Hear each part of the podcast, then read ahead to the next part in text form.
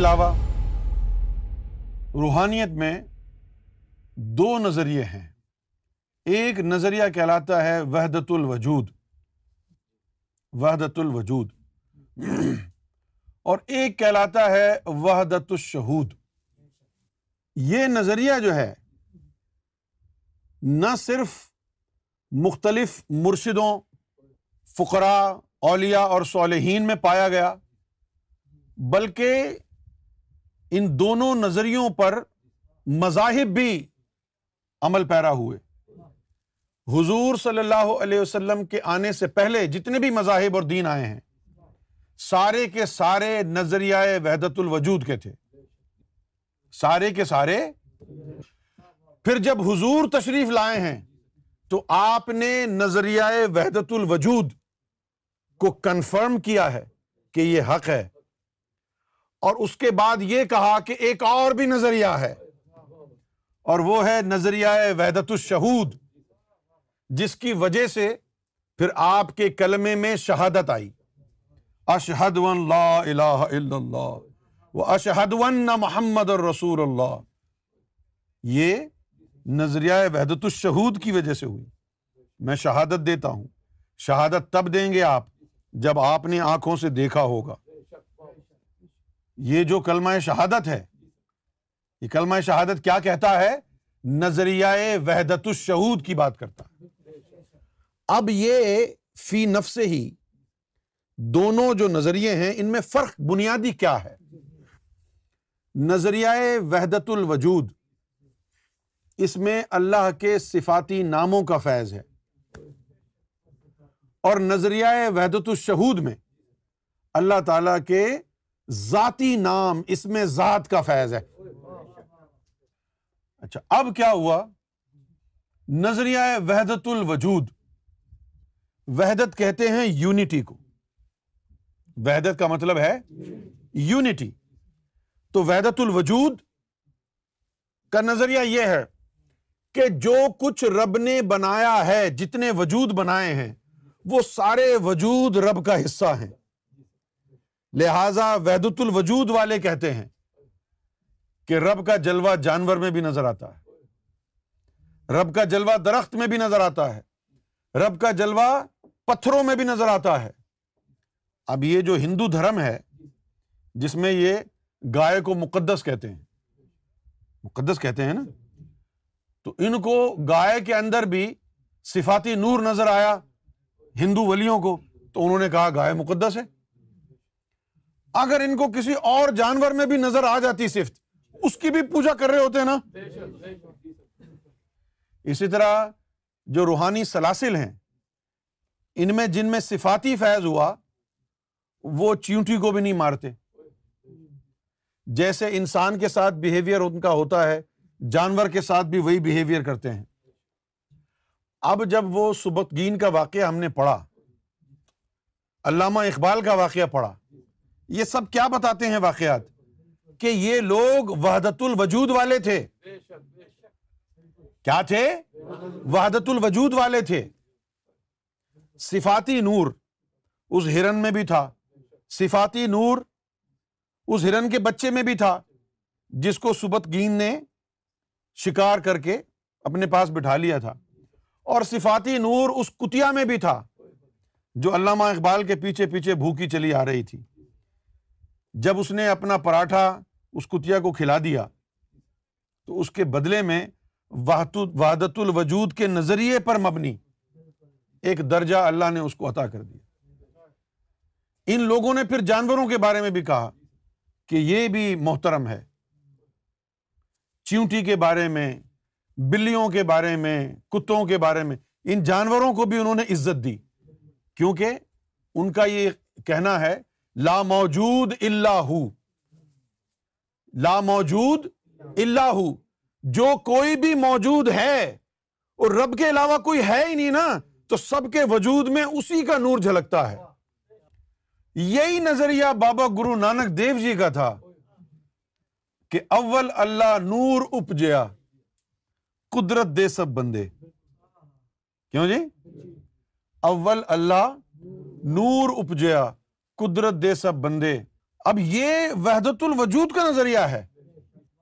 کیا ہے یہ یہ وحدت الوجود کا نظریہ ہے اور جو وحدت الوجود کا نظریہ ہے پھر وہ یہ کہتا ہے کہ میں نے اپنے رب کو اپنے مرشد کی شکل میں دیکھا جس طرح وہ قوالی ہے تو مانے یا مانے دل اساتے تینوں رب منیا یہ کن کا نظریہ ہے وحدت الوجود والوں کا نظریہ ہے ان کے نظریے میں مرشد ہی رب ہوتا ہے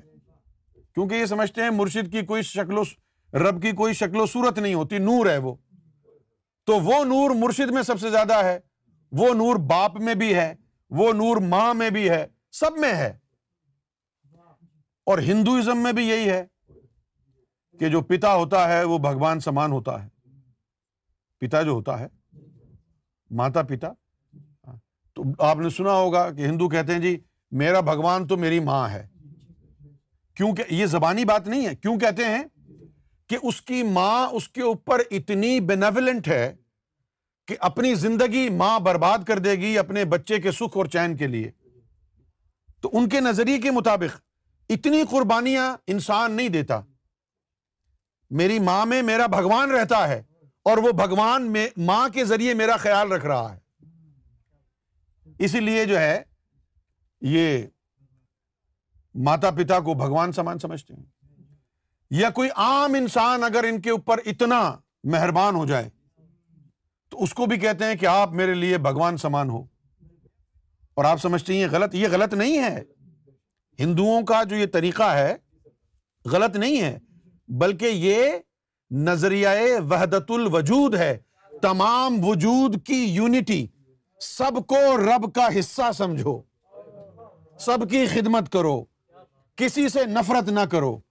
یہ نظریہ وحدت الوجود ہے اب وہ صفاتی نور ان کو جہاں بھی نظر آیا یہ جھک گئے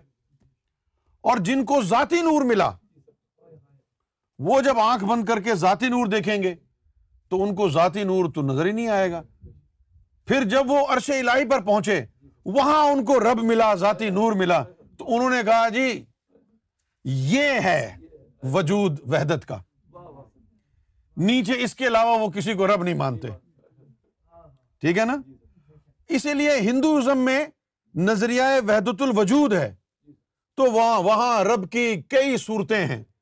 اس کو بھی پوجا اس کو بھی پوجا اس کو بھی پوجا اس کو بھی پوجا اور اسلام دوسرا نظریہ لے کے آیا نظریہ ویدت الشہود اس نے کہا کہ سوائے ایک اللہ کے کسی کے آگے نہ جھکو تو وہ شہود کی بات ہے ذات کی بات ہے یہ ویدت الوجود صفات کی بات ہے یہ بھی صحیح ہیں وہ بھی صحیح ہیں یہ بھی صحیح ہیں وہ بھی صحیح ہیں بات پہنچ کی ہے جیسے قوالی میں ہے ایک خلق میں شامل کرتا ہے ایک سب سے اکیلا رکھتا ہے خلق میں شامل کرنے کا مطلب کیا ہے کہ ایک تو گروہ ایسا ہے جو کہتا ہے کہ مخلوق کے اندر بھی تو ہے ایک خلق میں شامل کرتا ہے اور دوسرا سب سے اکیلا رکھتا ہے اور دوسرا نظریہ کہتا ہے کہ نہیں وہ مخلوق میں نہیں ہے وہ سب سے الگ تھلگ ایک ہی ہے وہ اوپر بیٹھا ہوا ہے آپ کو سمجھ میں آ گئی یہ بات یہ نظریہ وحدت الوجود اور وحدت الشہود ہے وحدت الشہود والے ذاتی نور والے ہوتے ہیں ذاتی نور ان کو وہیں نظر آتا ہے عرش الہی پہ جا کے اس لیے وہ کہتے ہیں کہ رب وہاں ہے وحدت الوجود والے صفاتی نور والے ہوتے ہیں وہ صفاتی نور تو دنیا میں بہت ہے جس میں بھی نظر آ جاتا ہے وہ کہتے ہیں کہ یہ رب ہی تو گھوم رہا ہے نا اب یہ جو جملہ ہے کہ سمندری بابا جو تھے وہ بھی وحدت الوجود والے تھے سمندری بابا تو وہ ان سے کسی نے پوچھا کہ بھائی اللہ کہاں ہے تو اس نے کہا کہ اللہ تو مدینے میں تریسٹھ سال گھومتا رہا یعنی حضور کی صورت میں اللہ تو گھومتا رہا سمجھ میں آئی بات تو یہ کہاں سے آ رہی ہے بات وحدت الوجود سے آئی پھر سرکار گور شاہی نے فرمایا کہ قرآن سے کہو کہ اللہ کدھر ہے تو قرآن کہتا ہے اللہ بہت ہی دور ہے ادھر ان دس پاروں سے پوچھا کہ بتاؤ اللہ کہاں ہے اس نے کہا کہ وہ تو زمین پر ہی گھومتا پھرتا ہے نا کبھی داتا کے روپ میں کبھی خواجہ کے روپ میں گھومتا پھرتا ہے نا اب یہاں ایک باریک نقطہ ہے وحدت الوجود اور وحدت السعود ایک مقام پر مل بھی جاتے ہیں وحدت الوجود اور وحدت الشعود ایک مقام پر مل بھی جاتے ہیں کب جب وحدت الشہود والے واسلین ہوں جب وحدت الشعود والے مقام وصل پر فائز ہو تو پھر زمین پر ہی رب گھومتا ہے اور ہوتا بھی ذاتی ہے اگر وصل سے نیچے ہے تو پھر اس کو رب نہیں کہہ سکتے کیوں جی اگر وصل سے نیچے ہے اگر تو باللہ میں ہے اگر تو اللہ میں ہے تو پھر جو ہے تجھے رب نہیں کہا جا سکتا لکابل اللہ فناف اللہ یہ نیچے نیچے کے درجے ہیں نا خاص طور پر یہ جو اللہ کا جو درجہ ہے نا ہاں، یہ صرف صفاتی نور والوں کے لیے ہے کس کے لیے صفات نور اگر کوئی مقام وصل والا ہو تو وہ زمین پر ہی رب گھوم رہا ہے نا وہ کیسے وہ اس لیے کہ رب کی جو ذات صرف وہاں ہوتی ہے اس کا ایک جلوہ اس کے اندر ہوتا ہے نا جو دیدار والوں میں نہیں ہوتا جو دیدار والوں میں نہیں ہوتا ہے اس مقام پر آ کر یہ وحدت الوجود اور وحدت الشہود دونوں آمنے سامنے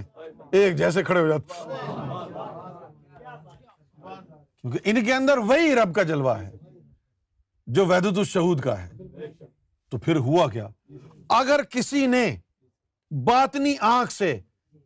ان جلووں کو زمین پر دیکھ لیا تو بغیر ارس پر جائے ہی وہ الشہود میں داخل ہو گیا ارس پر جائے بغیر ہی ہاں وہ الشہود میں داخل ہو گیا کیونکہ اس نے رب کو یہاں دیکھ کے پہچان لیا ذاتی نور تھا ذاتی نور کی آنکھ سے اس نے رب کے اسی جلوے کو دیکھا جو اوپر جا کے دیکھنا تھا تو اس مقام پر آ کر جو ہے یہ وحدت الوجود اور وحدت الشعود یہ دونوں آپس میں پیررل ایک دوسرے کے سامنے کھڑے ہو جاتے ہیں تو یہ مسئلہ ہے وحدت الوجود اور وحدت الشعود سرکار گوہر شاہی کے پاس ملنے کے لیے روچ ڈیل میں ایک شخص آیا پیشے کے اعتبار سے روچ ڈیل میں وہ ڈاکٹر تھا ڈاکٹر میجر خالد آرمی کا میجر ریٹائرڈ تھا ڈاکٹر تھا انگلینڈ آ گیا وہ پتہ نہیں کب آیا انگلینڈ وہ پھر سرکار سے ملنے کے لیے آیا تو سرکار نے فرمایا کہ یہ ولی ہے اب وہ سرکار سے جب ملا تو سرکار کو کہتا تھا کہ آپ جو ہے گور شاہی نہیں ہے آپ محمد ہیں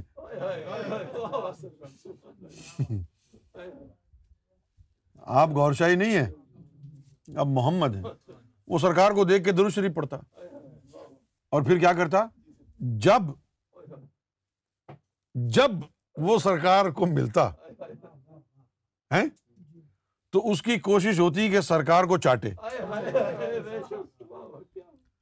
اتنی عقیدت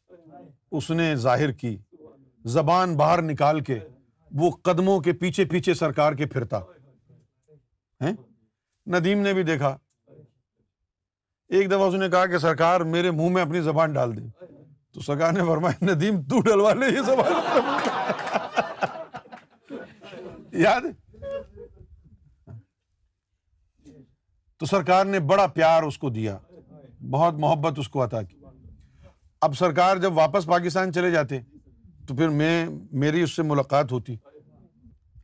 ایک دفعہ جو ہے وہ تھا تو مجزوب ایک دفعہ جو ہے وہ اپنی مجزوبی رنگ میں تھا ہاں۔ اور جو ہے وہ کہنے لگا وہ کوئی اللہ اللہ نہیں ہے صرف محمد ہی ہے باقی پکھنڈی ہے کوئی اللہ نہیں ہے محمد ہی ہے اللہ ادھر اس نے اپنا نام اللہ رکھا ہوا ہے تو ادھر آ کر اس کو محمد کہہ دیا بات تو ایک ہی ہے پھر جو ہے انہوں نے جناب یہ کہا کہ حضور پاک صلی اللہ علیہ وسلم جو ہے وہ مقام عادیت میں کرسی پر بیٹھے ہوئے ہیں تو میں نے کہا نہیں یہ بات غلط ہے نہیں میں نے کہا نہیں یہ بات غلط ہے تو وہ ناراض ہو گئے انہوں نے کہا جو سرکار آئیں گے میں شکایت کروں گا کہ اس نے جو ہے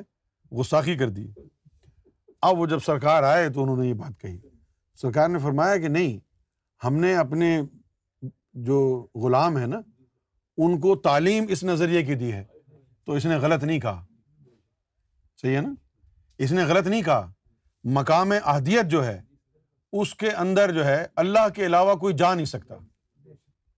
آپ سمجھ گئے بات اب سوال یہ پیدا ہوتا ہے کہ جب کوئی جا نہیں سکتا تو اس کو عالم احدیت میں حضور پاک بیٹھے نظر کیوں آئے اس کو نظر کیسے آئے تو میں نے ان کو کہا کہ میجر خالد صاحب بات یہ ہے کہ آپ کو اللہ کی کرسی پہ جو حضور پاک بیٹھے نظر آئے نا وہ حضور پاک کے اندر ایک ایسی مخلوق تھی جس کا تعلق عالم احدیت سے تھا وہ جسہ توفیق الہی تھا نا اس کی شکل و صورت حضور پاک جیسی ہی ہے تو ہے وہ رب کا وجود اس لیے وہ آادیت میں نظر آیا کیوں جی وہ آیات میں بیٹھا نظر کیوں آیا کہ وہ حضور صلی اللہ علیہ وسلم کے وجود میں موجود جسہ توفیق الہی تھا ہاں، کیونکہ یہ جسہ توفیق الہی جو آتا ہے نا جس کے اندر آتا ہے اسی کی شکل اختیار کر لو